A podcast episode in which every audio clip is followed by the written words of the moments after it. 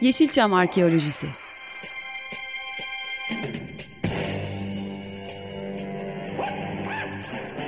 Türk sineması ve Yeşilçam'ın besin kaynakları, emekçileri ve kıyıda köşede kalmış hikayeleri.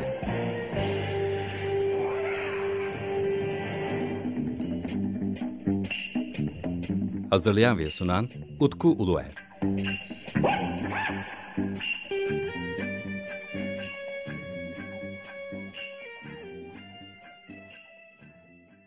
Merhabalar değerli Açık Radyo takipçileri. Ben Deniz Utku Uluer ve yepyeni bir Yeşilçam Arkeolojisi programında da sizlerle birlikteyiz. Bildiğiniz gibi programımız 15 günde bir yayınlanıyor ve sizlere yıllardan beridir sürdürdüğüm araştırmalarımı paylaşmaya çalışıyorum. Geçtiğimiz haftalarda kaybettiğimiz çok değerli yönetmen, yapımcı, benim hem öğretmenim hem abim hem de değerli dostum Yılmaz Atadeniz üzerine bir dizi program yapacağımdan bahsetmiştim.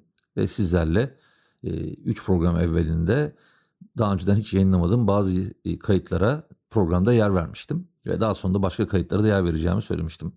Bu hafta da yine böyle bir kayda yer vereceğim. Fakat bu kaydın çok ilginç de bir durumu var. Sanırım pandemi döneminden sonra kaydedilmiş olan bir kayıt bu. Çok ilginç bir hikayesi var. Şöyle ki e, Yılmaz Atadeniz'le birlikte biz onun arşivine derlemeye çalışıyorduk. Pandemi dönemi bunu birazcık e, sekte uğratmıştı. Onun yanında bazı e, kayıtlara, görsel ve ses kayıtlarına da arşivinde yer veriyordu. Ben de elimden geldiğince bunları derlemeye çalışıyordum. Hatta bazılarını da dijital ortama aktarmıştım.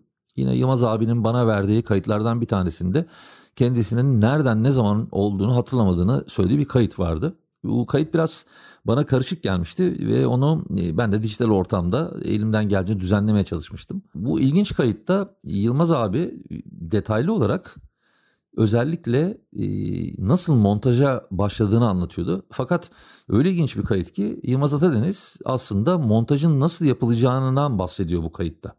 Büyük ihtimalle bir televizyon programı için yaptığı bir kayıttı ama hangi televizyon için yaptığını, hangi kanal için yaptığını ve tam tarihini hatırlamıyordu. Fakat elimizde böyle bir kayıt vardı. Ee, Yılmaz Atadeniz'in anlattığı oradaki noktalar e, gerçekten çok da teknik noktalardı. Şimdi ben bu haftaki programımızda özellikle Yılmaz Atadeniz'in sinema öğrencileri için de çok faydalı olabilecek olan bazı bilgilerine yer vermek istiyorum. Tabii teknik açıdan baktığımız zaman artık Yılmaz Atadeniz'in kullandığı teknikler e, eskimiş oldu bir şekilde. Ve zaten artık kurguda bilgisayarda yapılıyor. Fakat onun e, ele alma yöntemi e, belki de bu konu hakkında nereden nereye geldiğimiz üzerine de çok önemli bir döküman, çok önemli bir belge. Ayrıca Yılmaz Atadeniz yine bu sohbetinde hem Killing filminden ne kadar hasılat kazandığını çok net olarak bahsediyor hem ve bunun dışında tabii e, dönemin set koşulları ilgili de bazı bilgiler vermiş. Yani çok ilginç Yeşilçam tarihi üzerine olabilecek kısımları da e, sizler için hazırladım. Ve bu hafta e, programımızda yeniden Yılmaz Atadeniz'i dinliyoruz. Abim Tarzan İstanbul'da diye bir filmi yapıyordu. Sıkışmış, zorlukta kalmış. Beni çağırdı. Erman Film Stüdyosu'na adım attığım zaman orada şutların, film şutlarının atıldığı torbalar vardı. O torbalardan bir tane iş kopyası çekti. İş kopyası filmin negatifinden sonra çalışma yapılacak basılan kopya demek manasında. Oradan çıkarttı. Ses kanalında herhangi bir kayıt yok, ses yok, boş kanal. Dedi ki bak dedi bunun üstünde bir metrede 52 kare vardır dedi. Ve her karede dört perforasyon dişi vardır. Bu dişlerin bir tanesinin fazlalığı veya eksikliği makinist diye bağırmayı icap ettirir. Makinist sahnede düzeltirdi onu. Tamam bir de dedi bak filmi dudağına götür. Yapışan kısım emisyon kısmıdır. Tabi biliyorum gümüş nitretin bulunduğu kısımdır. Bak biliyorsun dedi. E lise mezunuyum bilmeye mecburum dedim. Işığa duyarlı kısmı o taraf, mat kısmı dudağa yapışır. Ve elini yukarıya doğru, başlar yukarıda kaldığı zaman, ses kaşı solda olduğu zaman bil ki filmin başını tutuyorsun demektir dedi. Ve dedi bu filmin Emisyon kısmını jiletle kazıyoruz. Tabanı da emisyon kısmı değildir, şeydir dedi. Selloittir. Bir asiton sürüyoruz ve filme üflediğimiz zaman yapışıyor dedi. Sen öyle yapmayacaksın. Şimdi bu şutların hepsini sen bağlayacaksın dedi. Ve kazımayacaksın, preste yapacaksın. Preste yapıştıracaksın. El değmeden, elle tutmadan dedi. Beni negatif montaja hazırlıyormuş. Ben farkında değilim. O sırada bir filmin montajını yapıyordu. Bu film Memduh'un ilk filmiydi. Muhteremle jön olarak Reha Yurdakul oynuyordu. Zeynep'in intikamı gibi bir filmdi. Ve o gece biz oturduk abimle negatif kutularından asıl filmin negatiflerini çıkarttık. Filmler tersti. Yılmaz dedi bunları tersten saracağız. Bir de şunu söylemem lazım. Filmin bir metresinde üç fit var. Yani uçakta giderken 27 bin fitteyiz dediği zaman üçte biri demektir o. Yani 9 bin metredesiniz demektir o. Çünkü metrede 3 fit var. Ve o fitler sayesinde negatifteki iş kopyasında da çıktığı aynı rakamlar çıkar. Negatif montajı ona göre yapılır. Kare kare hangi resimler kullanmışsa biz negatifi keserken baş numarasını, fit numarasını yazıyoruz. Stop karesinden parçalıyoruz, kağıtlıyoruz. Üstünde başladığı nokta ile bittiği nokta belirgin oluyor. Öyle öyle başladık. Arkası senkron yapmaya geçti. Senkron yapıyor abim. Senkronun başındayım. Diyor ki ses ileri mi geri mi diyor. Ben diyorum ki ses ileride diyorum.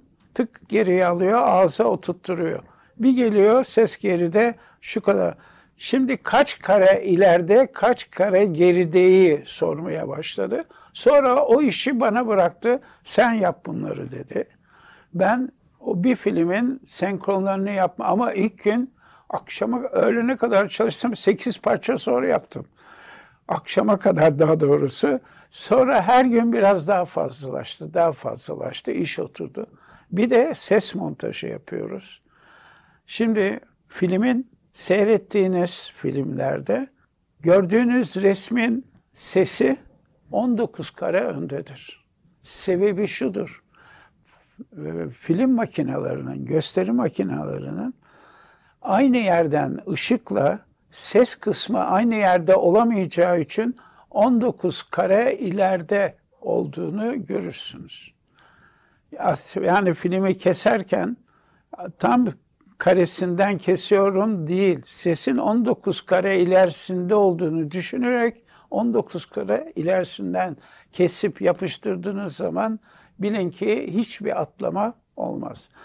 Yani kısacası bana bir filmin nasıl yapıldığını, nasıl dublaja girdiğini, seslendiğini, seslendikten sonra o seslerin senkron yapıldığı, bütün revizyonlar sinemada oynayacak hale gelip negatif montajını da yapıp aşağıya baskıya verdiğiniz zaman sinemada oynayacak sesle resmin basılmış kopyaları çıkacak. Bütün bunları bir ay içinde bana öğretti. Bir ay sonra ben tek başıma o devirde yani 1951'de bir filmi aldım tek başıma yaptım. Aldığım para 1650 liraydı. O devre göre çok önemli para. Çünkü Cumhuriyet altını 25 liraydı. Ee, üniversite Robert Kolej'in İsari kısmını kazanmıştım. Üç ay devam edebildim. Üç ay sonra maalesef abim bir hava gazı zehirlenmesinden abimi 33 yaşında kaybettik. O meşhur kurguları yapan adam. Yani kurguculukta Tarzan İstanbul diye Amerikalılar bile şaşırdılar. Yani dediler ki bu filmi nasıl yaptınız? Bu filmin aslan hücum ediyor aynı karesi karesine şeyler çıkıyor. Abim böyle bir sihirbazdı. Bana biraz geçti. Ki abimi kaybettiğim an abimle çalışan e, Hürrem Erman olsun, Duru filmi olsun, diğer 8-10 filme dediler ki Yılmaz bundan sonra kurgucumuz sensin. Üniversiteye gitme hakkım kalmadı. Robert Kolej'in İsari kısmının ilk 6 ayının parasını verdiğim halde buradan kazandığım paralardan verdiğim halde ancak 3 ay devam edebildim. Çünkü Şimal Yıldızı arkasından birçok filmler geldi. İnanılmazdı yani. Ve ben böylece en kısa zamanda sinemaya atılmış olduk. O sırada Atıf Yılmaz'ın filmi yapılıyordu. Abi montajını yapıyordu. Ve dedi ki Yılmaz bu adama dikkat et. Bu adam ileride çok önemli adam olacak. Bunları söylediği zaman Yılmaz filmin yönetmeni değil asistanlığını yapıyordu Hüseyin Peyda'nın filminde. Ve bunu hisseden adam Orhan Atadeniz'di yani. Yani Atıf Yılmaz'a asistanlık yaptım. Lütfü abiyle tanıştım. Hep bunları abim yaptı. Ayrıca beni şeye alıştırdı. Yurt dışından gelen ekipleri git onları seyret. Muhakkak bir şey fazlalıkları vardır diyordu. Ve biz onlara gittik, seyrettik. Bana o alışkanlığı da verdi. En son Jackie Chan İstanbul'a geldiği zaman veyahut James Bond filmi çekilirken muhakkak ben o setleri ziyaret ederek birçok şeyler gördüm, öğrendim. Mesela bizde film çekersiniz. Program biter. Stop, teşekkür ederim dersiniz. Yürümeye başladınız. Hatırınıza bir şey geldi. Döndünüz. Durun çocuklar bir plan daha var. Kimse kalmamıştır. Ee, ama bu iş böyledir. Halbuki onlarda öyle değil. Gördüm. Set bitiyor. Arkasından prodüksiyon amiri ekibi, reji ekibi ve hepsi toparlanıyorlar. Ertesi günü konuşuyorlar. Bizde böyle bir olay yok. Affedersiniz. Türkan Şoray'a o devirlerde acımamak imkansız. Mesela bir pavyonda şarkı sahnesi var. Biz asistan olarak diyoruz ki Türkan Hanım sakın öteki filmlerdeki kıyafetinizi giyip gelmeyin diyoruz. O kadıncağız mecburen bir arkadaşından tuvalet istiyor. Yani kostümcümüz yok, kuaför yok. Ve o devirlerde makyör Zeki Alpan diye bir arkadaşımız geliyor, sakal takıyor. Onun yetiştirdiği çocuklar var. Hazreti Ömer'in adaletini çekiyoruz. Ya Agah sakallı ama ben dörtten itibaren liste veriyorum. Makyaj başlıyor. E, Urfa'da yedi buçukta, yedide biz sette motor diyoruz. Akş öğle üzere 11'i geçti mi paydos ediyoruz. Hem yemeğimizi yiyoruz hem gidip herkes dinleniyor. Üç buçuktan sonra çıkıyoruz çalışmaya. Türkiye beş tane bölgeden ayrılanmıştı. Adana bölgesi önemli bir bölgeydi. Biz Anadolu, Anadolu Anadolu'daki ilk senetleri aldığımız yer Adana bölgesiydi. Samsun bölgesi bütün Adana bölgesi bütün e, doğu kısımlarını kapsıyordu. Ankara ortada, Ege, bir de Marmara, Zonguldak ayrı bir ek bölge gibi giriyordu. Yani beş bölgeydi. Bu beş bölge Antalya aslında bizim 6 bin tane film yapmamızın tek sebebi Adana'nın bize yardım etmesiydi. Çünkü çok basit bir şey anlatacağım. Benim Klink filmini Konya'da bir sinemacı 10 bin kişilik sinema yapmış. 10 bin kişinin yazlık bir sinemada ben dedi ki Kling'i oynatıyorum Yılmaz abi muhakkak gelmen lazım. O kadar çok telefon ettim ki bir akşamüstü Konya'ya indik. Beni aldılar sinemaya götürdüler. Sinemanın sahibi ağzı kulaklarında 10 bin kişiyi içeriye atmış çünkü. Kapıdan içeriye girdim. Çıt çıt çıt ve ses var. Ya dedim filmde böyle ses, abi filmde yok. O zaman makine dairesinde var dedim.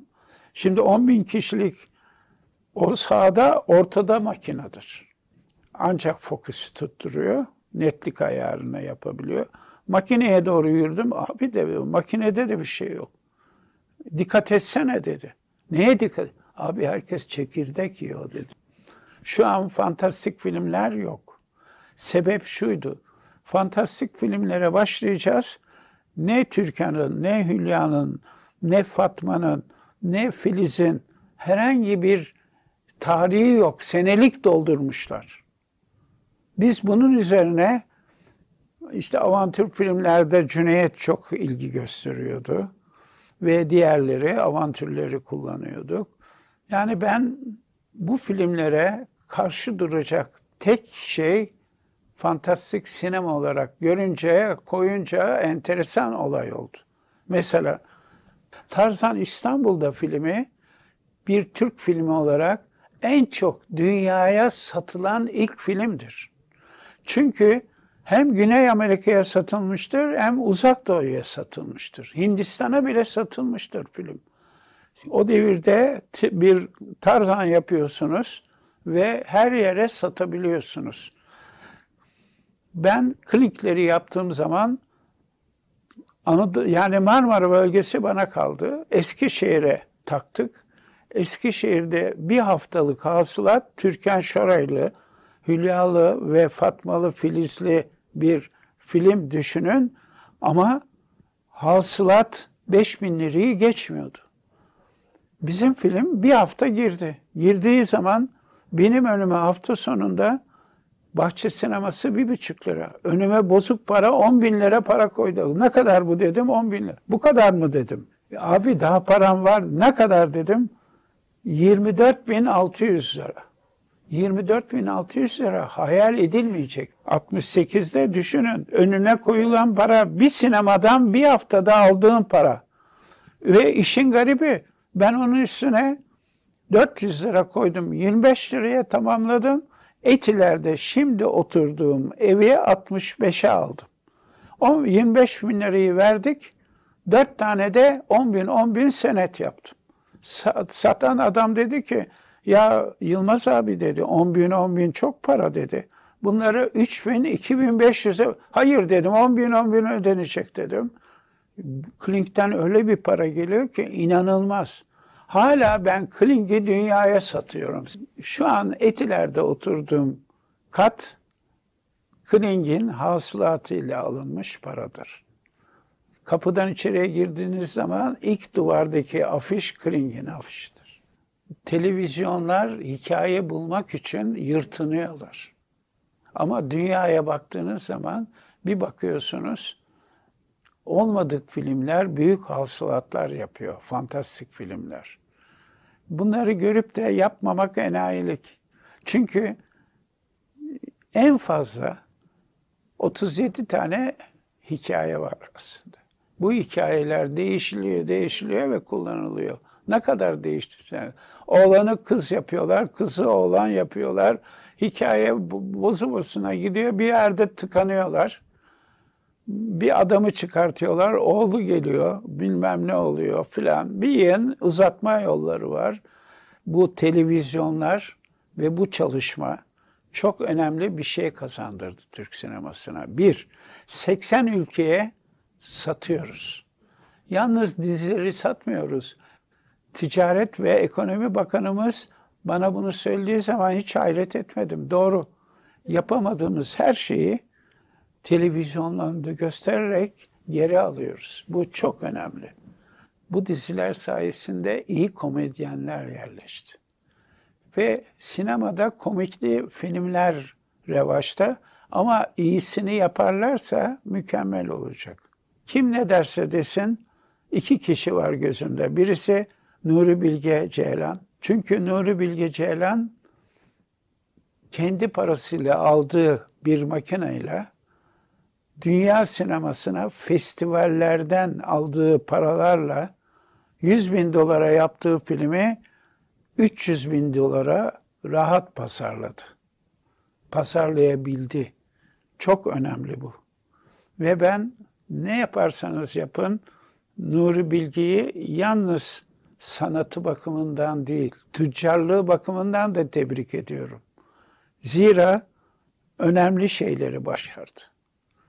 Türkiye'nin onurunu kurtardı. Birçok arkadaşlarımız var bunun gibi.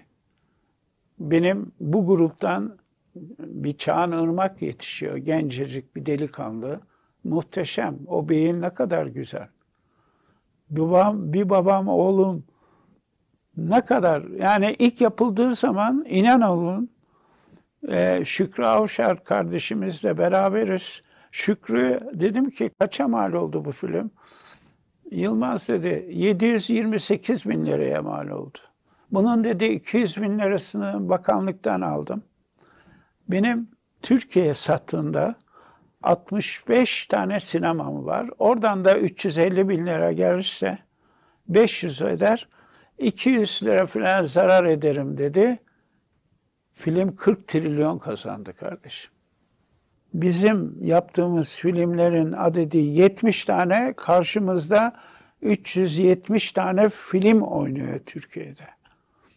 Ve bunlar en aşağı 150 milyon dolarlık filmler ve onlar iş yapmıyor. Bizim yerli yaptığımız filmler adedine bakıyorsunuz onları katlıyor.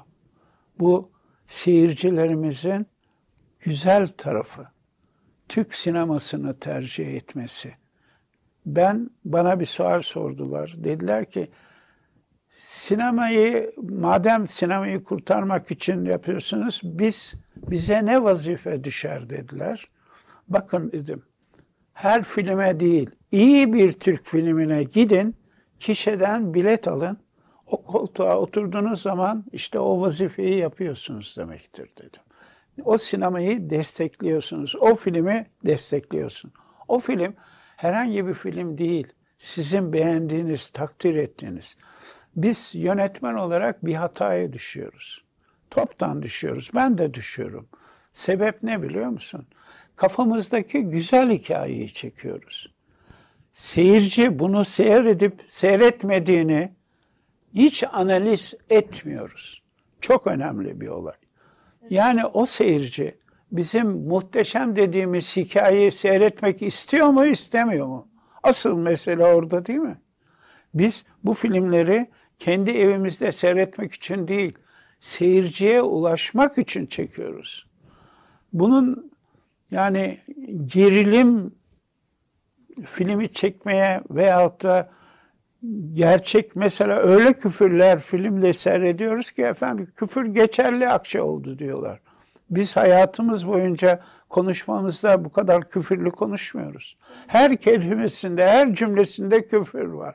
Böyle film olur mu? Yani ben kendi örf ve adetlerimize göre, geleneklerimizi hiç atlamadan, B kelimesi biz kullanmadık. Bizim filmlerimiz sessiz çekildi. Kim seslendirdi bu filmlerimizi? Çok önemli. Şehir tiyatrosundaki aktör ve aktrisler o sesleriyle o filmlere can verdiler. Nasıl unuturuz onları? İmkan var mı? Bir Hayri Esen'i unutabilir miyiz? Bir Abdurrahman Pala'yı unutabilir miyiz? Yani bir Agah Yün'ü unutabilir miyiz? Bir Rıza Tözün'ü unutabilir miyiz? Yani kimler var? Kendi sesleriyle Adalet Cimcoz'dan, Ferdi Tayfur'dan yani Lower Hardy'ler Amerikalılar yapıyor. Dünyaya hepsini dağıtıyorlar. Türkiye'de en büyük işi yapıyor.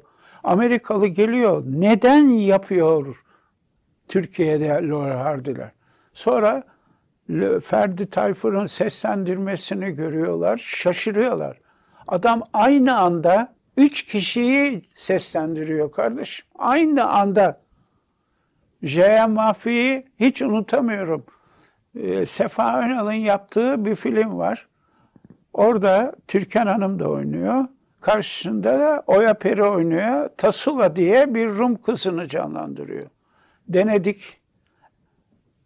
Dediğimiz için dublaja bazı kadın artistler geldiler. Çok önemli. İsim vermeme gerek yok. Beğenmedi. O zaman Şia Hanım dedi ki ben konuşayım. Ya karşılıksız konuşacaksın dediler.